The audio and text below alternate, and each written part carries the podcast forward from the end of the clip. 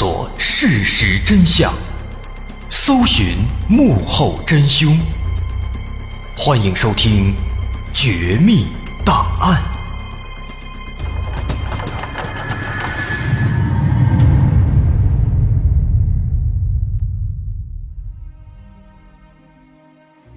还原事实，探索真相。欢迎来到我们今天的《绝密档案》，我是大文。在上回，咱们从一起丢枪事件讲到了一个叫做董丽的悍匪。这个悍匪看样子是个狠角色，是个亡命之徒，身上背负了几条人命。在拿到枪之后，他更是开始纠集人马，团伙成员扩张到了五个人。除了他自己，还有一个石头，还有一个孙旭，一个杨树伟和刘存华。这五个人干的第一件大事就是抢银行，但没想到关键时刻内部有人掉链子，最终导致抢银行失败了。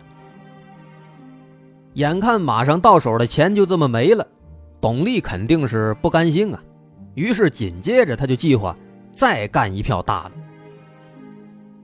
在一番研究之后，他们决定这一次的目标是孙旭的女朋友的老板。那这是一个开家具城的一个大老板，叫做郭朝。这个团伙呢，原本计划去抢劫这个郭朝所开的家具城的营业款，因为初步算了算，说这个家具城的一天的收入少说得有个几万，遇到好的时候能有几十万，这可不是一个小数字了，所以决定哎就他了。但是初步观察了一段时间之后呢，他们发现啊，这个家具城啊虽然说不大，但是内部有这么七八个男职工。虽然董丽手上有这个手枪，但毕竟只有一把呀，到时候打起来，对方这七八个男的人多势众，明显是不够用的。那这是一个很棘手的问题。那就在这个时候呢，团伙里边那个杨树伟发话了。这杨树伟是个狠角色了，之前咱说了，说他跟这个有夫之妇搞破鞋，人家丈夫没过来搞他，他倒先把人家给砍死了，末了还把人的小婴儿给活活摔死，可以说这是残忍至极。而且别说这人，他残忍，还真的就有这个残忍的道理。他不光是心狠手辣呀，还有一项特殊的技能，就是自制手枪。而且对他来说，做这种手枪啊，难度不算大。而且手枪做出来呢，外表虽然说看起来很粗糙，但是啊，威力非常强。近距离射击能把这墙上打一个大坑。哎，所以就这样，这武器的问题解决了，并且没过几天，杨树伟就完成了一把自制的手枪。不过呀。这个武器问题解决之后呢，新的问题又来了，他们团伙内部意见不合了。之前咱们说过，这团伙里面有一个人叫做刘存华，刘存华这个人啊胆子小，他不愿意参加。为什么呢？他觉得，就算加上这个自制手枪，也一共才两把枪，两把枪对上这个家具城里边那七八个精壮的成年男子。他感觉这实力相差比较悬殊，还是打不过，他心虚啊，就不同意。而且最要命的是什么呢？他这一反对，之前抢银行的时候，那个临阵脱逃的傻大个那个孙旭，他一听，他感觉有道理啊，他就也跟着反对。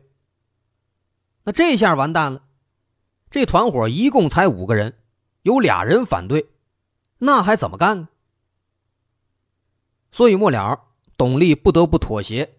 思考再三之后呢，为了保险起见，他们最终决定，干脆啊，直接去这个郭朝的家里面去实施作案。因为郭朝作为老板，他家里肯定也会有很多钱。所以呢，哎，还是去这个家里抢，会稳妥一些。那么计划定好了，几个人开始分头行动，有的。去提前踩点儿，观察目标的住所具体情况，还有其他的生活规律，然后制定逃跑的路线。还有的去准备凶器，确保万无一失。简短截说，几天之后，一切准备就绪。于是，在当天晚上，在董丽的带领之下，他们就偷偷摸摸的闯进了郭朝的家里，用两把枪做威胁，给郭朝夫妇二人来了一个五花大绑，抢走了仅有的一万多块现金。那这次呢，可以说成功了，但这个战果，这个情况呢，的确是意料之外。他们本来以为这大老板的家里边肯定有很多钱，但没想到现在只拿到了一万，这给董丽也气得不行，于是砰砰两枪，打死了家具城的老板郭朝和他的媳妇儿，随后几个人仓皇逃跑。所以这起案子呢，忙活了半天，一共才抢了一万多块，这点钱五个人一分。还没怎么着呢，就没了，这根本不够花的。所以没过几天，他们手里又没钱了。那没办法，董丽只能再想点别的法子，再干一票。这回呀，那个怂了吧唧的刘存华，他出了一个主意。他说：“这个我媳妇儿啊，在服装厂上班，这个服装厂的老板叫张二毛，张二毛跟他哥呢。”是专门做这个假名牌的，靠这个假的名牌服装赚了不少钱了。咱们可以把这俩人给绑起来，再找他们家里边要钱要赎金，咱来绑架。那董丽当时一听，他感觉这个主意不错，于是二话没说，开始行动。那这次行动呢，最开始董丽计划跟之前一样。直接去这个张二毛的家里面去实施绑架敲诈。不过呀，这个董丽心里边他总感觉有点别扭，啊，到了这个临动手的当天，他一琢磨感觉不行，心想这个主意呢，毕竟是这个刘存华出的，刘存华这个人上次作案就看出来了，太怂不靠谱。哎，董丽怕他关键时刻掉链子，所以当时一琢磨，临时决定。改变计划，不去这个张二毛家里了。他让石头去租了一辆车，然后开车尾随张二毛，找一个机会在公路上把他拦下来，再进行绑架。但如此一来啊，毕竟是临时更改的计划，他肯定就不周密了。所以说，一些准备工作也都没有做全。那后来的情况呢，也的确如此。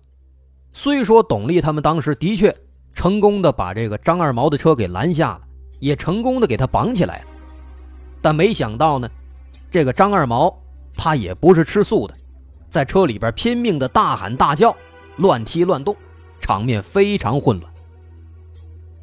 杨树伟当时在车上听得不耐烦了，就掏出那把自制手枪，对着张二毛的腿直接就开了一枪。但就在这个时候，开车的石头突然发现啊，在前面不远处，有一个警察设置的临时检查关卡。这下可好了，本来就够乱的了，没成想又碰见警察了。而张二毛一看有警察，他更来劲了，可能也是求生欲暴涨，拼了老命啊，一脚把这车门给踹开了，然后开始大声呼救。警察一听，赶紧就跑过来了。董丽他们一看，吓坏了，赶紧丢下车子，人也不管了，慌忙逃跑。于是，这个绑架计划也失败了。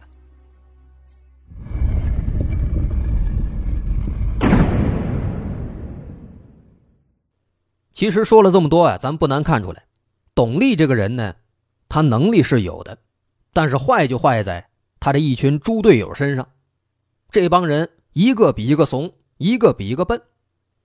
唯独那个杨树伟是比较残忍，但他们这毕竟是一个五人小队呀，俩人二带三，这也带不动啊。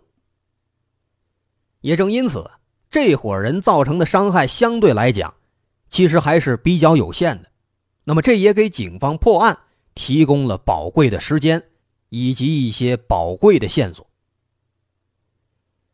说西安警方这边也的确也在紧锣密鼓的侦查，因为无法确定凶手的杀人动机，所以首先呢，针对第一起枪杀出租车司机的案子，穆处长就带着人排查了这名出租车司机的社交网络，而很快。警方也顺藤摸瓜，锁定了一名嫌疑对象。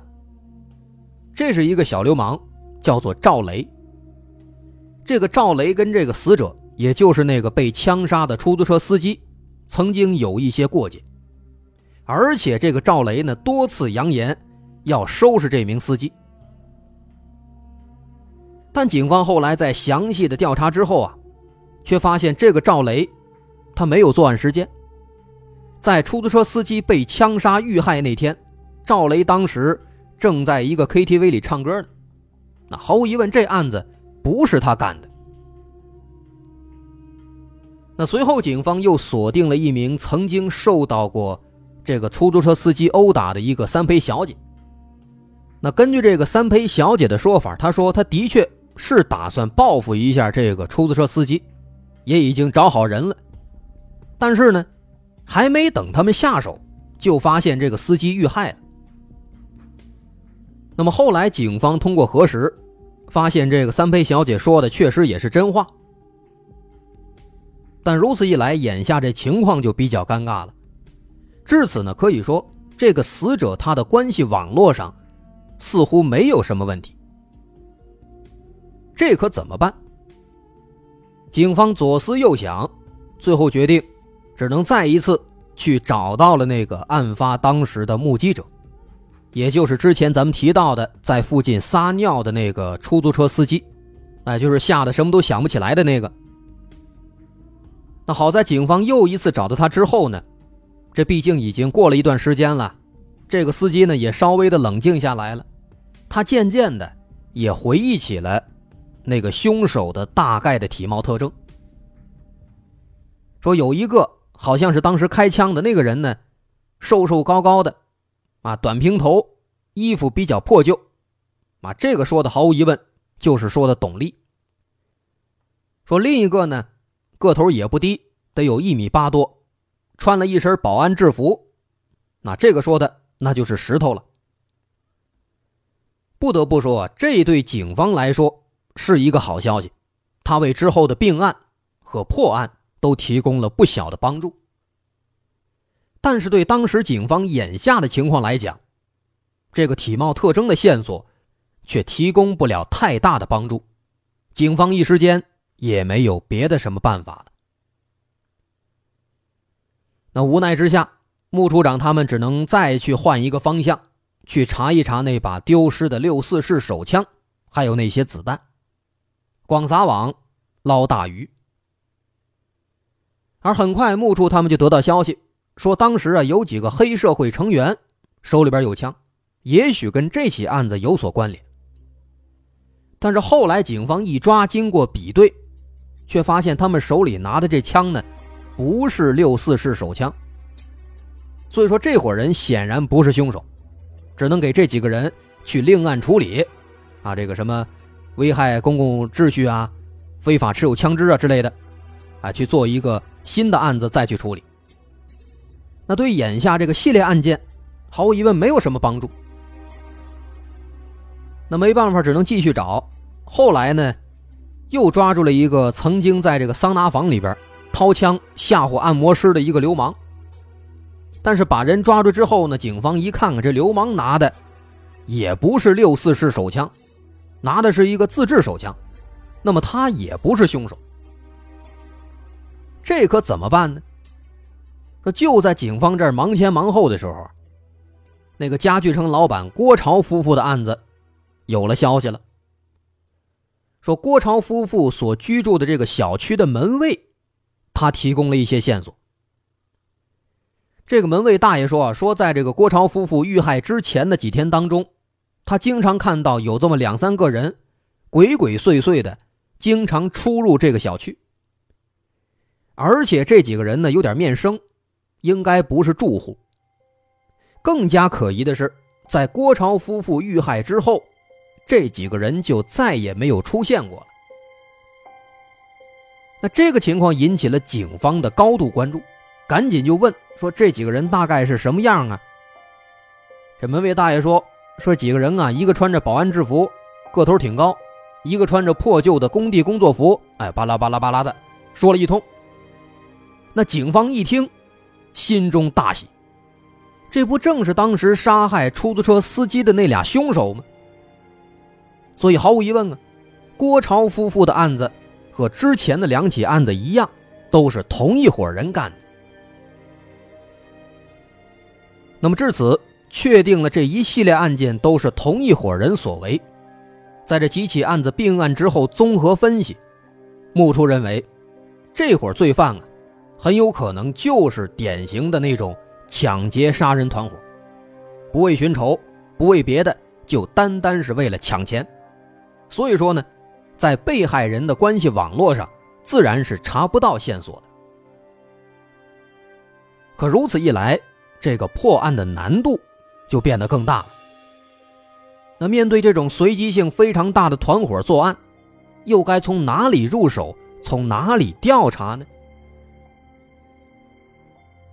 然而，就在警方发愁的时候，董丽他们恰好绑架了张二毛。咱刚说了，最终绑架未遂。张二毛的腿上还挨了一枪。那当时警方调查这起案子，就问张二毛说：“是谁绑架你呀？长什么样啊？”那张二毛一描述说这几个绑匪长得什么什么什么样，警方一听，心里有底了，得这又是同一伙人干的。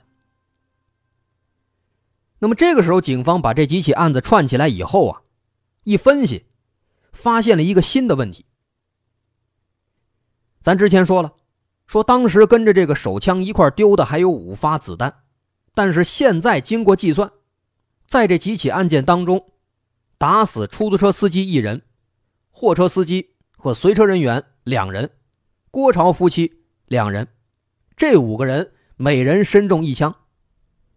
那么此时凶手的子弹应该就已经用光了，因为丢失的子弹一共就只有五发。那既然如此，这个张二毛腿上中的那颗子弹，又是从哪儿来的呢？由此，警方推测啊，这董丽一伙人很可能还有其他的弹药来源，或是其他的枪支。而之后经过进一步的检验，也确定，张二毛中的这个枪啊，不是六四式手枪，而是属于民间的自制手枪。的确如此。前面咱说了，说当时这个枪呢是杨树伟用他的自制手枪开的。那么眼下这个自制手枪的线索，毫无疑问就是一条救命稻草，因为目前没有什么别的有力的线索了。所以警方决定对西安城的所有违法自制枪支行为进行彻底清查。的确，在当时的西安。有很多这个小混混啊、小流氓啊，他们具备这个制作自制枪支的能力，甚至有一些黑作坊暗地里边偷摸生产这种土手枪。但如此之广的规模、如此之大的数量，也让警方犯难了。面对这么多的自制手枪的违法犯罪行为，哪一个会跟这一系列的案子是有所关联的呢？一时半会儿。警方也查不出来。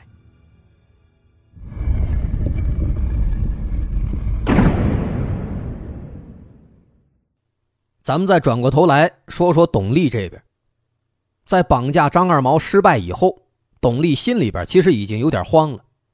啊，这段时间抢银行失败，抢家具城老板也没拿到多少钱，再加上这一次呢，绑架又失败。董丽认为啊。这种接连的失败是上天在警告自己，不能再作案了，至少在西安这个地方是不能待下去了。他打算换个地方。但此时董丽的心里边还有一件事情，他始终放不下。什么事儿呢？大伙别忘了，董丽的身上还连着一根致命的导火索，这根导火索就是把枪卖给他的那个小偷小宝。一旦这个小宝被警方突破，那么董丽必然会面临极大的危险。